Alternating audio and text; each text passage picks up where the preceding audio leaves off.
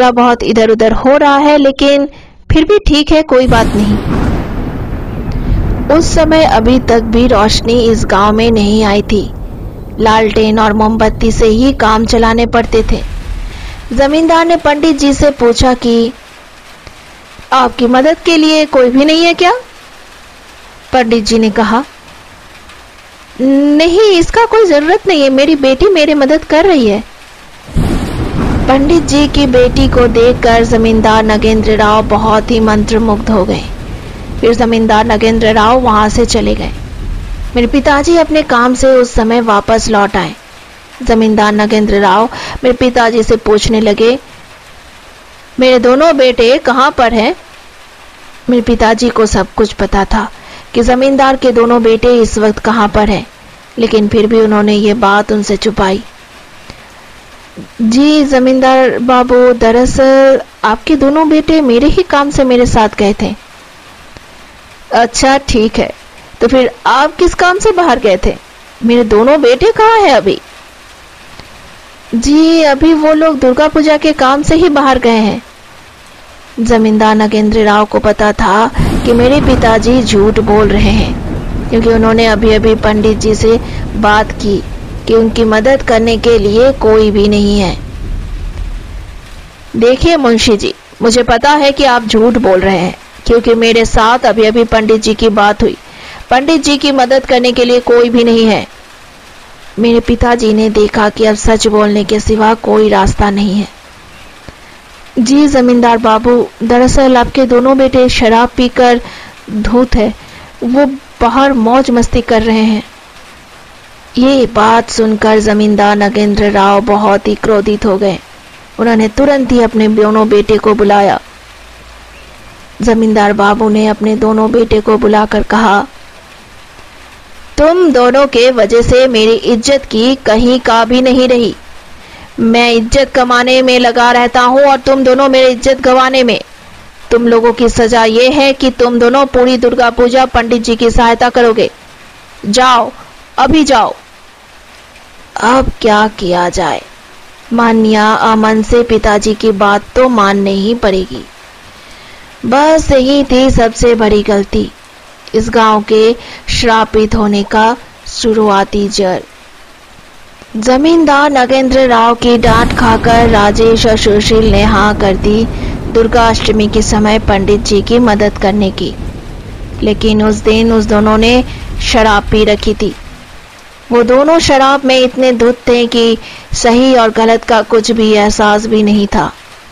राजेश ने सुशील से कहा, अरे सुशील, पिताजी ने हमें कहाँ फंसा ही दिया? सोचे थे आज के दिन थोड़ा मौज मस्ती करेंगे, लेकिन पिताजी ने तो हमें काम पर लगा दिया। हाँ भैया, देखिए ना, लेकिन अब कर भी क्या सकते हैं? अगर बात नहीं सुनेंगे तो जायदाद से बेदखल हो जाएँगे। चलिए देखते हैं थोड़ा बहुत करके फिर भाग निकलेंगे। कौन कहेगा और किसको पता चलेगा? फिर दोनों खिलखिलाकर हंसने लगे।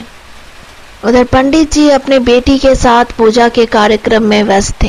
थोड़ी देर बाद पंडित जी किसी काम के कारण बाहर गए। पूजा मंडप में सिर्फ़ पंडित जी की बेटी सुरन्या थी। सुरन्या देवी माँ को सुसज्जित कर रही थी। राजेश और सुशील जब दोनों मंडप पर पहुँचे, तब उन्होंने देखा कि पंडित जी वहाँ पर नहीं थे। उसके बदले उनकी बेटी सुरन्या वहाँ पर थी। सुरन्या को देखकर राजेश और सुशील के मन में पाप जगा। बाहर बहुत ज़ोर की बिजली चमक रही थी। राजेश और सुशील ने उसी वक्त एक योजना बनाई कि किसी भी तरह उनको उनकी मन की पूरी करनी है। उन दोनों ने सुरन्या को अपने पास बुलाया और कहा, सुरन्या, ये देखो, पिताजी ने हमें यहाँ पर तुम्हारी मदद के लिए भेजा था। लेकिन ऐसा लगता है कि हम लोग इस हालत में नहीं है कि तुम्हारी कोई मदद कर सके, क्योंकि तुम समझ सकती हो कि हम लोग कितना पी के रखे हैं। और अभी माँ दुर्गा की आरती की समय है। संध्या काल में सब गाँव वाले यहाँ पर पहुँच जाएँगे। और हमें इस हालत में देखकर सब तरह तरह के बातें करेंगे। पिताजी की इज़्ज़त की धज्जियाँ उड़ जाएगी। इसीलिए हमने सोचा है कि अभी थोड़ी देर में बारिश होने वाली है। इस बारिश होने से पहले ही हम लोग यहाँ से चले जाएँ। क्या तुम हमें हमारे घर तक पहुँचा सकती हो? क्योंकि हम लोग इस हालत में नहीं है कि अकेले अकेले घर जाएँ और बारिश भी होने वाली है। हम दोनों में से एक भी ऐसे हालत में नहीं है कि छाता ठीक से पकड़ सके।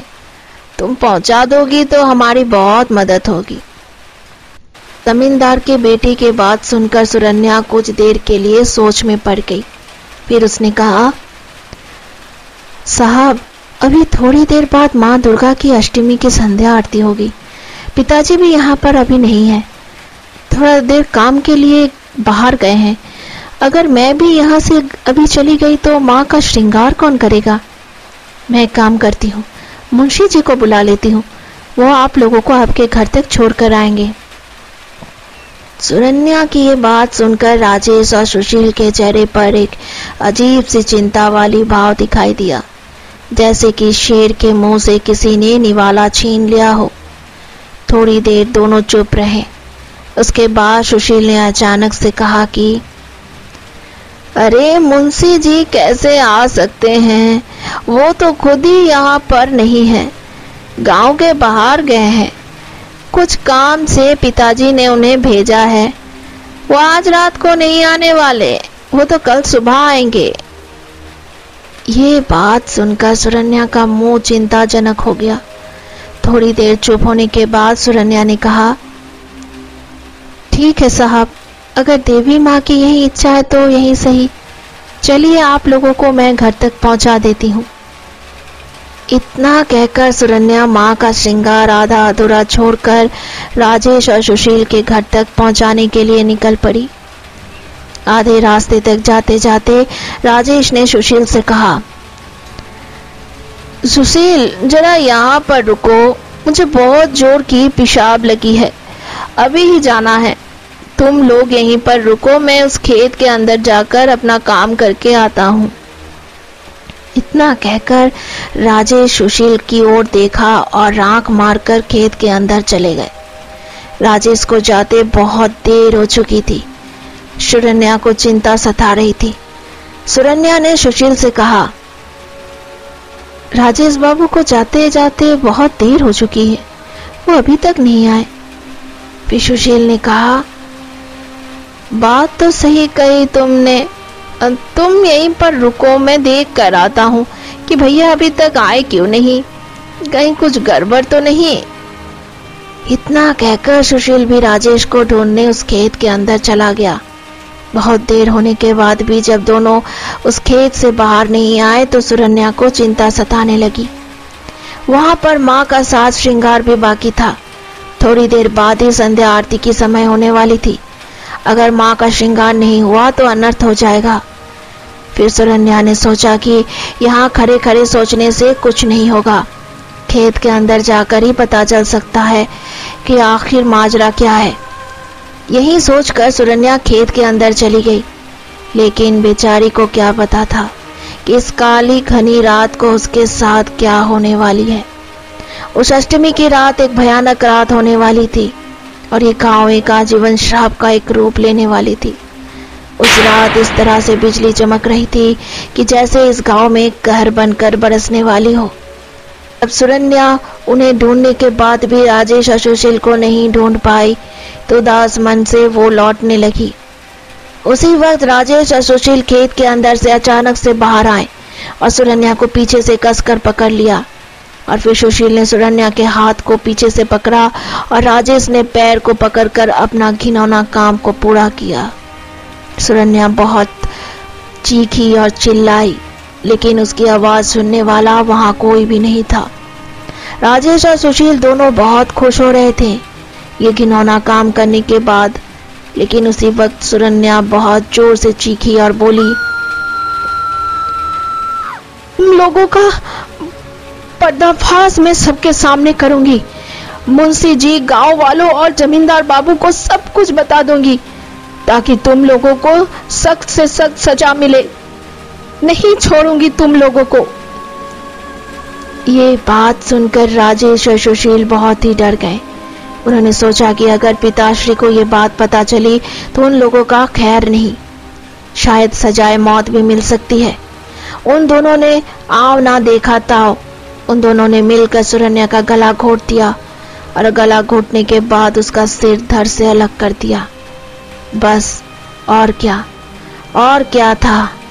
इतना करने के बाद दोनों वहाँ से फरार हो गए। लेकिन वो दोनों तो फरार हो गए। जाते जाते दोनों ने इस गाँव में एक ऐसा श्राप छोड़कर गए जो कि आजीवन रहने वाला था। इतना कहकर शंकर प्रसाद थोड़ा चुप हुए। फिर रामानुज ने कहा फिर क्या हुआ शंकर जी? रामानुज ने शंकर प्रसाद से पूछा फिर क्या हुआ शंकर जी? शंकर प्रसाद ने गहरी सांस लेते हुए फिर कहा हम्म, हम्म, बताता हूँ। उधर पंडित जी अपना काम खत्म करके पूजा पंडाल में आकर देखे कि उनका बेटी वहाँ पर नहीं थी। ये देखकर वो बहुत ही चिंता में पड़ गए। उन्होंने मन ही मन सोचा, आखिर मेरी बेटी गई कहा? माँ का श्रृंगार आधा अधूरा छोड़कर आखिर जा कहा सकती है? पंडित जी को ये बात सताने लगी। उन्होंने मंडप पर पहुँचे सारे श्रद्धालु से पूछने लगे गाँव वालों से पूछने लगे कि उनकी बेटी को उन्होंने देखा कि नहीं। सभी गाँव वालों ने कहा, नहीं पंडित जी, हमने तो नहीं देखा। हम जब पंडाल पर पहुँचे तो देखा कि पंडाल एकदम खाली था। ना आप थे, ना आपकी बेटी थी। इतना सुनने के बाद पंडित जी बहुत ही घबरा गए। वो दौड़ के बाहर अपनी बेटी को चारों तरफ़ ढूँढने लगे, लेकिन बेटी को नहीं ढूंढ पाए। सारा गाँव ढूँढने के बाद भी उनकी बेटी उनको नहीं मिली। फिर थक हार के और रुदाली चेहरा लेकर वो जमींदार बाबू के पास पहुँचे। घबरा के पंडित जी जमींदार बाबू के पैर पकड़ के रोते हुए बोलने लगे।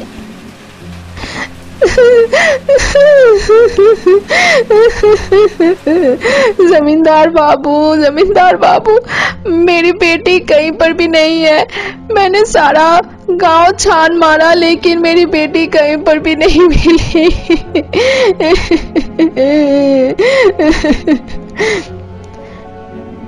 इतना कहकर पंडित जी ज़ोर ज़ोर से रोने लगे। वे जमींदार बाबू ने पंडित जी को उठाया और कहा पंडित जी शांत हो जाइए और धैर्य रखकर पूरी बात बताइए। क्या हुआ आपकी बेटी के साथ? फिर पंडित जी ने सारा विस्तार से बताया कि पंडित जी जब किसी काम से बाहर गए थे, फिर आने के बाद उनकी बेटी वहाँ पर पूजा पंडाल में नहीं मिली। सारा गाँव ढूँढने के बाद भी उनकी बेटी नहीं मिली। तो फिर वो घबराकर जमींदार बाबू के पास आ गए। फिर जमींदार बाबू ने कुछ लठेल को उनकी बेटी को ढूँढने के लिए भेजा। पूरा गाँव छानने के बाद भी जब लठेल लोगों को कुछ भी नहीं हाथ लगा तो वो उदास चेहरे के साथ वापस आए और जमींदार बाबू को कहने लगे सारा गाँव छान लिया, लेकिन पंडित जी की बेटी कहीं भी नहीं मिली। बस इतना कहने की देरी थी कि पंडित जी फिर से ज़ोर ज़ोर से रोना शुरू कर दिए। जमींदार बाबू ने उन्हें शांत कराया, फिर कहा, पंडित जी, आप घबराइए मत। चलिए, हम लोग साथ में जाकर आपकी बेटी को ढूंढते हैं। तो ज़रूर मिल जाएगी। अब चिंता मत कीजिए।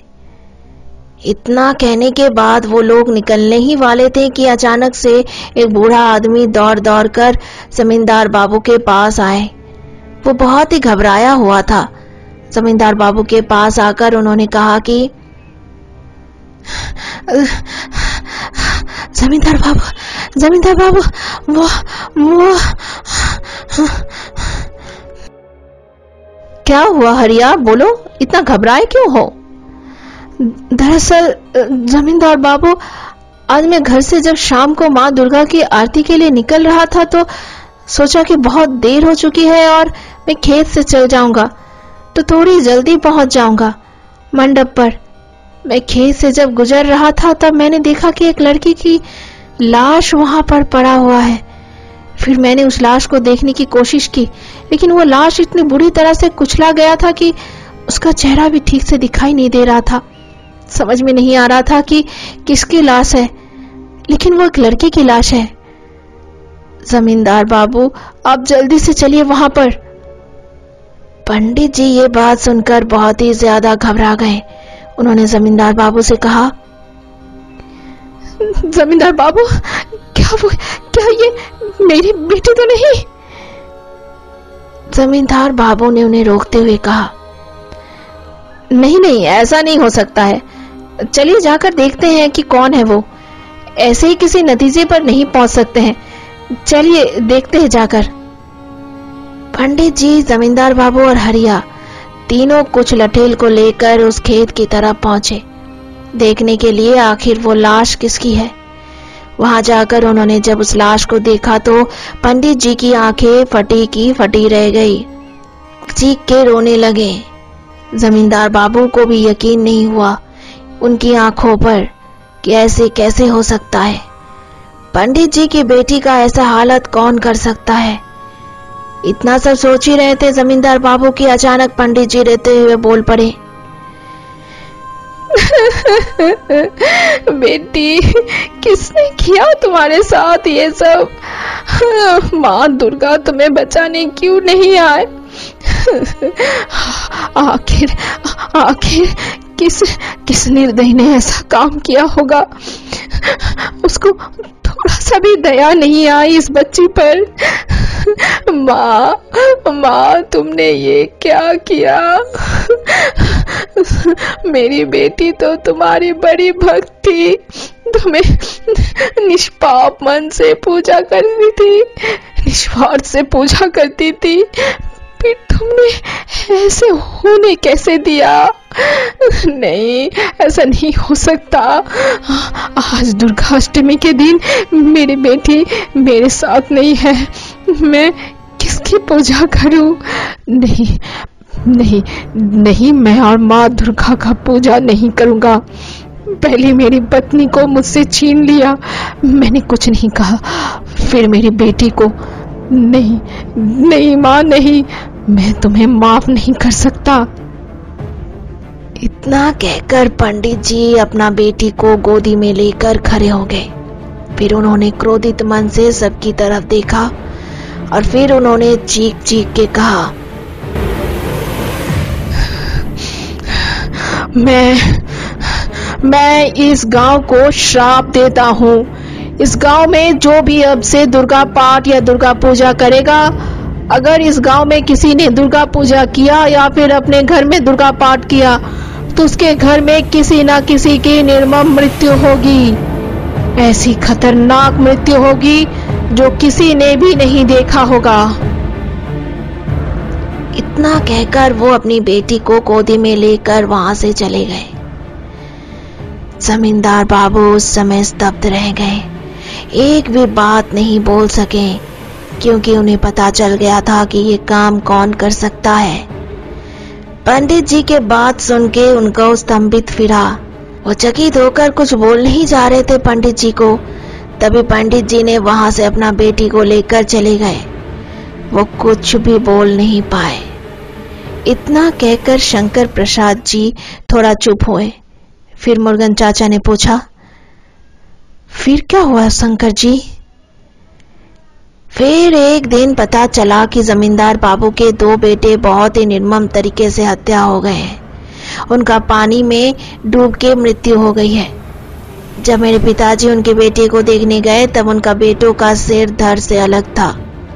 कुछ इस तरह से अलग था जैसे कि किसी ने काटा नहीं, बल्कि उसे किसी ने हाथ से ज़ोर से खींच के फाड़ा हो। और ऐसे निर्मम तरीके से फाड़ा गया है कि कोई देख भी नहीं सकता है। ऐसे दृश्य देखकर जमींदार बाबू को यकीन हो गया कि आखिरकार श्राप फलने लगा। फिर धीरे धीरे जो भी दुर्गा पाठ करता है, उसके घर में किसी ना किसी की मृत्यु होती। एक साल बाद फिर से वही दिन आया। दुर्गा पूजा का दिन, जमींदार बाबू ने सोचा कि शायद माँ दुर्गा का पूजा करने से श्राप कट जाए। लेकिन जमींदार बाबू का ऐसा सोचना भी उनके ऊपर भारी पड़ गया। श्राप तो ऐसे लगा था जैसे कोई चुंबक से लोहा। जैसे ही दुर्गा पूजा के दिन माँ दुर्गा का पूजा शुरू हुआ, उसी रात जमींदार बाबू की निर्मम हत्या हो गई। इसके बाद से इस गाँव में ना कोई दुर्गा पूजा होता है और ना किसी के घर में दुर्गा पाठ होती है। इतना कहकर शंकर प्रसाद ने कहा, बस मुझे इतना ही पता है कि अभिशाप कहाँ से शुरू हुई थी। फिर रामानुज ने कहा तो क्या अभिशाप पंडित जी की वजह से ही लगा है? अगर हाँ तो फिर मेरी बेटी का इस गाँव से और इस मूर्ति से क्या संबंध हो सकता है? शंकर प्रसाद ने बड़े विचलित मन से कहा, ये तो मुझे नहीं पता। शायद बात को काटते हुए आचार्य भैरवनाथ जी, जो अब तक चुपचाप सारे बातें सुन रहे थे, अचानक बोल पड़े शायद मुझे कुछ कुछ पता चल रहा है कि यह अभिशाप का कारण और तुम्हारी बेटी का इस गाँव में आने का कारण और प्रतंगिरा देवी की मूर्ति के साथ तुम्हारी बेटी का क्या संबंध है। थोड़ा बहुत मुझे समझ में आ रहा है, लेकिन ये बात मुझे पुष्टि करने के लिए इस गाँव का मुआवना करना पड़ेगा। फिर रामानुज ने आचार्य भैरवनाथ जी से पूछा, आचार्य जी, आपको क्या पता चला? क्या आपको पता चल गया कि यह गाँव अभिशापित का मूल कारण क्या है? और इससे मेरी बेटी का क्या संबंध है? आचार्य जी गहरी सांस लेते हुए कहा हम्म थोड़ा बहुत। थोड़ा बात जानने के लिए मुझे कल की पुष्टि करनी होगी। तब तक ये जान लो कि ये कहानी अधूरी है, यानी कि यह विशाप अधूरी है। शंकर प्रसाद ने पूछा कैसे?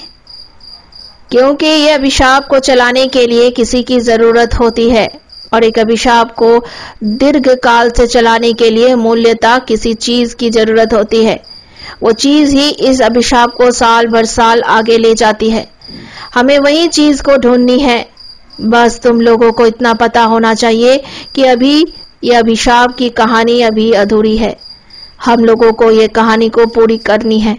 और जाननी है कि आखिर इस गाँव में ऐसा क्या है कि माँ हम लोगों को विवश की है इस गाँव में आने के लिए। रामानुज ने बड़ी चिंतित मन से कहा तो कल शायद हम लोगों को सब कुछ पता चल जाएगा।